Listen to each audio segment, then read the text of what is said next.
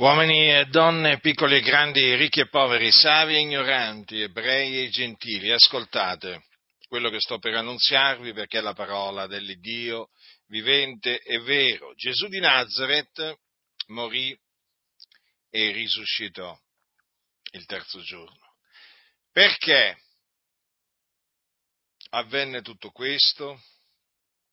Tutto questo avvenne affinché si adempissero le scritture dei profeti concernenti il Cristo. Infatti Dio aveva ab antico, per mezzo dei suoi profeti, preannunziato la venuta del suo Cristo, cioè del suo unto, il quale doveva morire e risuscitare Infatti il profeta Isaia aveva detto, ma egli è stato trafitto a motivo delle nostre trasgressioni, fiaccato a motivo delle nostre iniquità. Questa scrittura concerne la morte del Cristo, che quindi doveva essere una morte espiatoria, propiziatoria, ma Dio aveva preannunziato anche la resurrezione del Cristo. Infatti Davide, che era profeta, aveva scritto quanto segue, anche la mia carne riposerà in speranza, poiché tu non lascerai l'anima mia nell'Ades e non permetterai che il tuo santo vegga la corruzione. Davide, antivedendola, parlò della resurrezione di Cristo, dicendo che non sarebbe stato lasciato nell'Ades e che la sua carne non avrebbe veduto la corruzione. Queste scritture concernenti il Cristo si sono adempiute in Gesù di Nazareth, il quale non conobbe peccato, benché in ogni cosa fu tentato come noi, egli non peccò. Egli è il Cristo perché è morto per i nostri peccati secondo le scritture, fu seppellito, risuscitò il terzo giorno secondo le scritture e poi apparve ai testimoni che erano stati innanzi scelti da Dio. Quindi quello che Dio aveva promesso in merito al suo Cristo lo mandò ad effetto in Gesù di Nazareth. Dunque io vi annunzio la buona novella che Gesù di Nazareth è il Cristo. La sua morte dunque fu una morte propiziatoria. Egli, il giusto, si caricò dei nostri peccati portandoli nel suo corpo sul legno della croce. Egli, il, dopo, essere stato, dopo essere stato seppellito, risuscitò il terzo giorno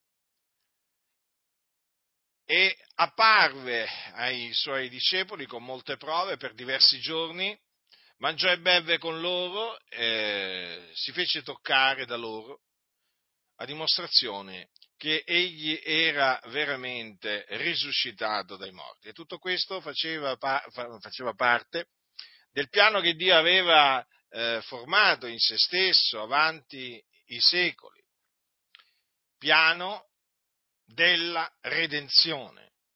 E così il Dio, nella pienezza dei tempi, ha mandato il suo figliuolo Gesù Cristo per essere il Salvatore del mondo. Chi crede in Lui viene salvato dai suoi peccati, ottiene la remissione dei peccati, viene giustificato, viene santificato, viene rigenerato, viene riconciliato con Dio. Quindi tutto questo avviene per grazia, mediante la fede. Ecco perché vi esorto a ravvedervi e a credere che Gesù di Nazareth è il Cristo, nel quale appunto si sono adempiute le scritture che vi ho innanzi citato. Sappiate che Gesù è il figlio di Dio, l'unigenito venuto da presso al Padre. Fu mandato nel mondo da Dio per salvare il mondo, per salvare i peccatori. La salvezza che egli ha procurato mediante la sua morte e la sua eh, resurrezione è una salvezza gratuita, che si ottiene gratuitamente, non per opere. Quindi è questo affinché nessuno si glori nel cospetto di Dio. La salvezza dunque è per grazia, mediante la fede. Quindi ravvedetevi e credete nel Signore Gesù Cristo per essere salvati e strappati al fuoco dell'inferno dove siete diretti, perché dovete sapere che voi, essendo dei peccatori, siete diretti all'inferno, che è un luogo, un luogo di tormento, un luogo orribile, un luogo dove vanno coloro che muoiono nei loro peccati. E là appunto, in mezzo al fuoco, essi sono tormentati. E voi siete diretti là perché siete dei peccatori. Ma avete avuto l'opportunità di ascoltare l'Evangelo della grazia di Dio, mediante il quale si ottiene la salvezza. Perché l'Evangelo è potenza di Dio per la salvezza d'ogni credente, del giudeo prima e poi del greco, poiché in esso è rivelata da fede a fede la giustizia di Dio, secondo che è scritto, ma il giusto vivrà per fede.